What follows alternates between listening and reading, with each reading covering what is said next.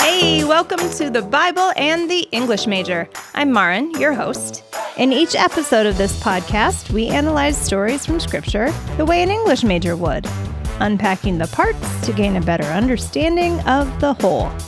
I keep it interesting because I'd love to start a conversation.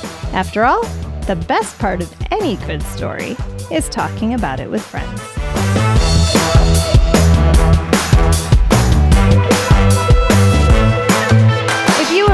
Appreciate this podcast, please follow it wherever you're listening today and find me on social media.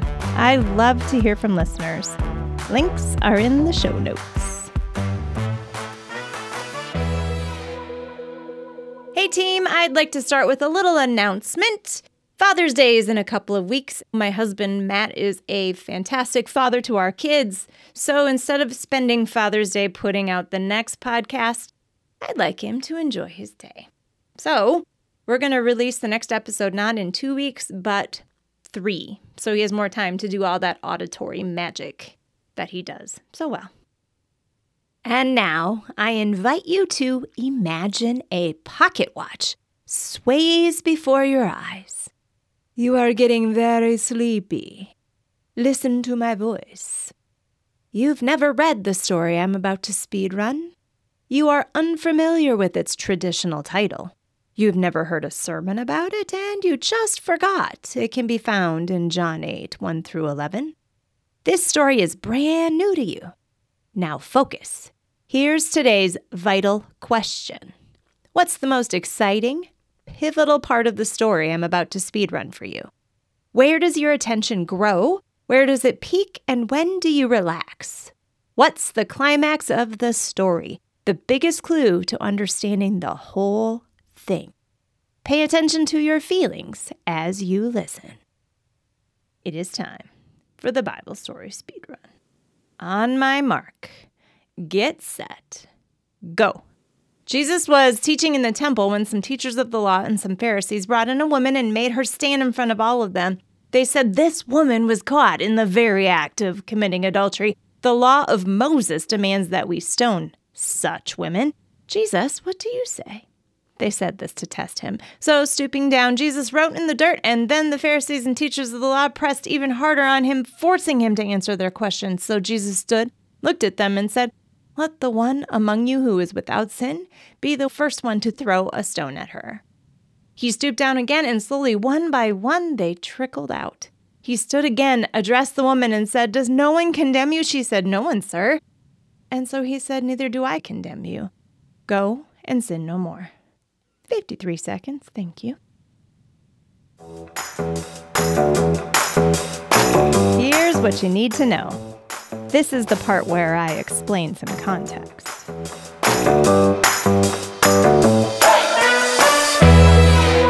So, what's your answer? What's the most exciting part of the story? If it were turned into a movie, where's the scene you couldn't pause no matter how badly you had to pee? If you're letting your emotions decide, you know it's right around that famous line Jesus says, right?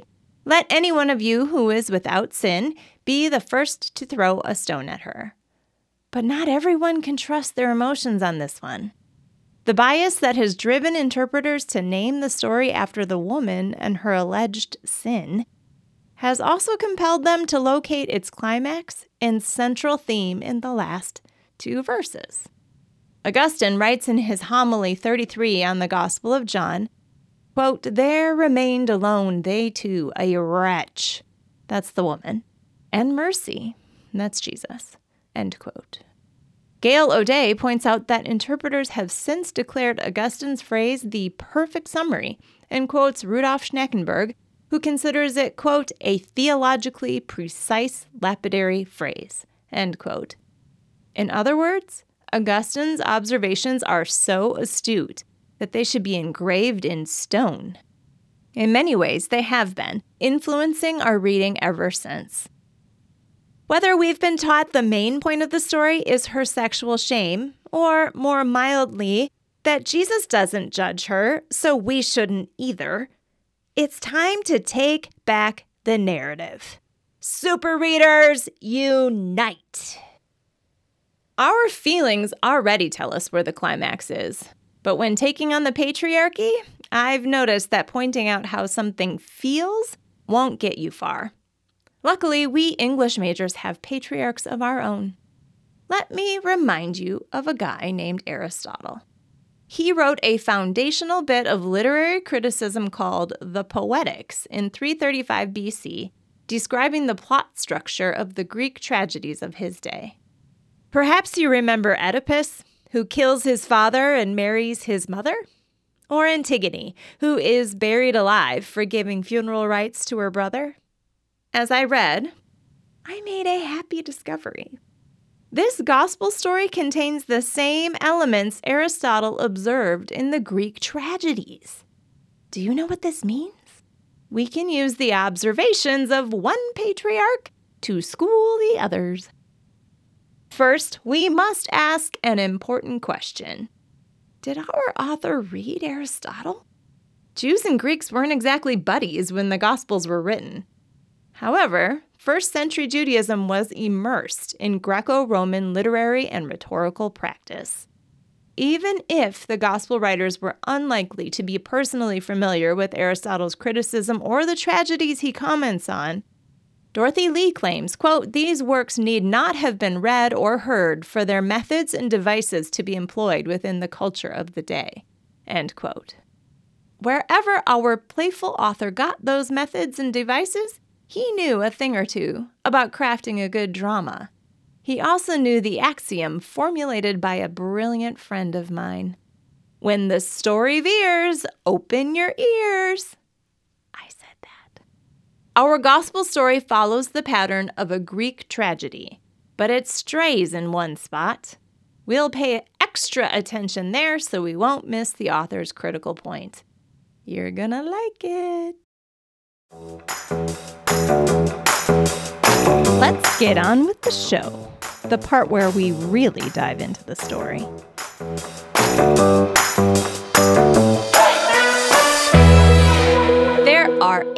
Elements of Greek tragedy that I want to point out in our story. Grab your pitas and hummus and let's do this. Element number one Desis. Desis is all the action in a story that leads up to the climax. Its literal translation is tying, which refers to every plot thread woven together to form a more complex knot of tension. The first threads of plot in the story are exposition we discover the setting, the temple, early in the morning, and the main character, Jesus, teaching the crowd. Nothing too tangly yet, but check out the following line. The teachers of the law and the Pharisees barge in, forcing a woman to stand, humiliated before them, while they proclaim that she was caught in the very act of adultery. Can't you just hear the murmurs rippling through the crowd? The teachers and Pharisees add another thread reminding Jesus that the law calls for the death of such women. Finally, pulling it tight, they ask Jesus, Now what do you say? In case we were unsure, the narrator helpfully adds, they were using this question as a trap in order to have a basis for accusing him. In just six verses, we've got a tense little knot comprised of a cornered Jesus, a scandalized crowd, a bloodthirsty mob of accusers, and a terrified woman with no one to defend her. It's all that Aristotle calls desis. Element number two is crisis. Jesus bends down and writes to cut the tension and shift the power balance, but the accusers won't be deterred. They insist on an answer and create a do or die crisis moment. Our main character must act. Will Jesus defend the Mosaic law and allow them to murder her? Will he protect her and give them more reason to turn on him? This, by the way, is an excellent example of the tragic dilemma that Edgar Roberts and Henry Jacobs explain happens when the protagonist, quote, faces two equally difficult or unacceptable choices, either one of which leads to disaster, end quote. The fixated crowd, the callous accusers, the wide eyed, trembling woman all wait. We wait how is Jesus going to get out of this? Element number three peripeteia or reversal. Jesus stands. He speaks. Let any one of you who is without sin be the first one to throw a stone at her. In other words, go ahead. Follow the law you care so much about, but first fulfill it. First, look at yourselves and see how dehumanizing your actions are. Do you see how you rob this woman of her personhood? Is that what Moses calls for in the law? This reversal is the instant when the action veers around to its opposite. Instead of the teachers of the law and Pharisees demanding that everyone condemn the woman's sin, Jesus invites them to look at their own fatal flaws and then bends back down to the ground. Element number four is anagnorisis, or recognition. In an extremely rare moment of humility, the teachers of the law and the Pharisees recognize their own sin. We need to pause a moment here. The religious elite are notorious for their self righteousness. They are the ones Jesus calls whitewashed tombs, pretty and clean on the outside, but full of death on the inside. Luke records a parable about a Pharisee who publicly thanks God for making him better than everyone else. But a group of these law experts now walk away in shame. This recognition of theirs should shock us. This should be the part of the story everyone fixates on. The early interpreters must have noticed this. It took impressive effort to continue staring at the woman during this strange turn of events, but they did it anyway. Element number five catharsis. This is the element I asked you to pay attention to at the beginning involving your emotions. Roberts and Jacobs tell us catharsis is the quote, stimulation and subsequent elimination of strong emotions that occur as one watches or reads an effective tragedy. End quote. To create catharsis, these emotions must build and then be purged. In our story, tension and fear build with each thread added during the desis until we get to element number six climax. The climax is where that emotion peaks, where the plot threads are as tight as they will get. Aristotle observes that frequently the climax is the exact moment as the reversal. And that's true in our story too. Once Jesus proclaims in the climax that only a sinless one may throw a rock, the reader can begin to breathe again. We can start to relax because we know Jesus has dodged the trap and the woman will receive mercy from the mob. Perhaps you've noticed these last five elements all happen at once. We've got the crisis, where Jesus is forced to decide his next move. We've got the reversal, where Jesus turns the accusatory tables on the Pharisees, causing a U turn in action. And we've got the corresponding recognition, where the accusers come to a new understanding. It all happens together causing a peak and subsequent relaxation of tension. These elements are often bundled together in Aristotle's tragedies too. And the effect is to leave the one watching the drama in utter certainty about where the story's main action and most important themes lie. Element number seven is lusis. Lusis is the untying where every plot thread now unravels and any remaining questions or mysteries are resolved. Here's where we find out what happens to the woman. Jesus stands and speaks to her. Does no one condemn you? he asks. No one, sir, she says. Then neither do I condemn you. Go and sin no more. We're relieved the woman walks away uncondemned. But the central tension is long past we never really feared that Jesus would condemn her, because that would be entirely out of his character. Yet it seems early commentators expected and even hoped that Jesus would condemn her somehow. Why else would they be so surprised by his grace? They love to point out that he tells her to stop sinning, as though it's their consolation prize. This is why we have to get to my favorite and last element It's where this lovely little story veers, friends. Get ready to open your ears. Element number eight is hamartia. Roberts and Jacobs tell us hamartia is, quote, the error or frailty that causes the downfall of a tragic protagonist, end quote. You may recall it as the fatal flaw, which always gets the tragic hero in the end. Often it's hubris or pride that causes their downfall. Here's where it gets interesting Jesus is the protagonist in this story. He's the hero, but he has no fatal flaw. Where's the hamartia? Who sins in this story? Traditionally, we think of the woman. But when we consider the focus of all the other story elements, the climactic crisis, reversal, recognition, and catharsis, we see that the hamartia the author wants to highlight is not hers. It's the sin of the teachers of the law and the Pharisees the author points to. Not only does the climax of the story land on what Jesus says to the Pharisees, but the twist in the structure also points to them. An interpretation that focuses more on the woman's sin than theirs is far from what the author intended.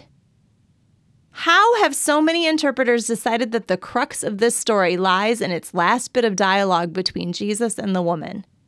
How do you explain that many interpreters are more surprised by Jesus' characteristic act of grace to an adulteress than by the notoriously self righteous Pharisees' moment of humble self awareness. Why are we more surprised that Jesus forgives her than we are shocked that her accusers would trap her and drag her in to begin with? Why do we brush off the treachery of the powerful men who use a defenseless woman to trap Jesus and focus instead on a woman's sexual activity?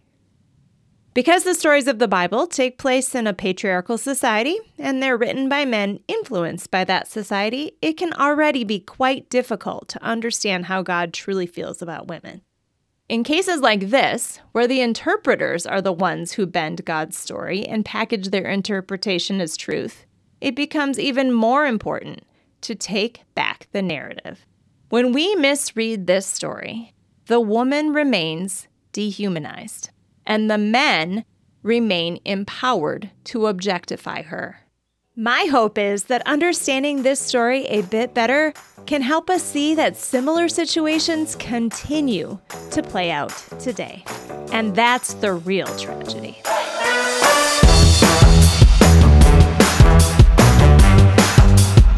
Next time, I'll focus on the scholarship of two women who prove that equality is the heart and soul of this story, and that Jesus himself is the one who creates it. Thank you for listening, everybody. Please hit that follow button so you don't miss the next episode. Thank you to our patrons. We added two new patrons last week, which is exciting times around here. If you'd like to become a patron too, please head to my website at marenjo.com and there you'll find information about how to support what we're doing You'll, of course, get benefits. One that I'm excited about is a monthly Zoom call where we can actually take a look at each other and talk about what you're learning, what's challenging you, what you disagree with. I would love to see your faces and get to interact that way. So, become a patron, and then I can see your face. One more big request wherever you're listening to this podcast if you think it's a decent thing to give time to, boy, would I love it if you lit up five stars and told people why it was worth your time. That helps a lot too. So thanks so much for all the support you all give and for just being here to begin with. Have a good one. Bye.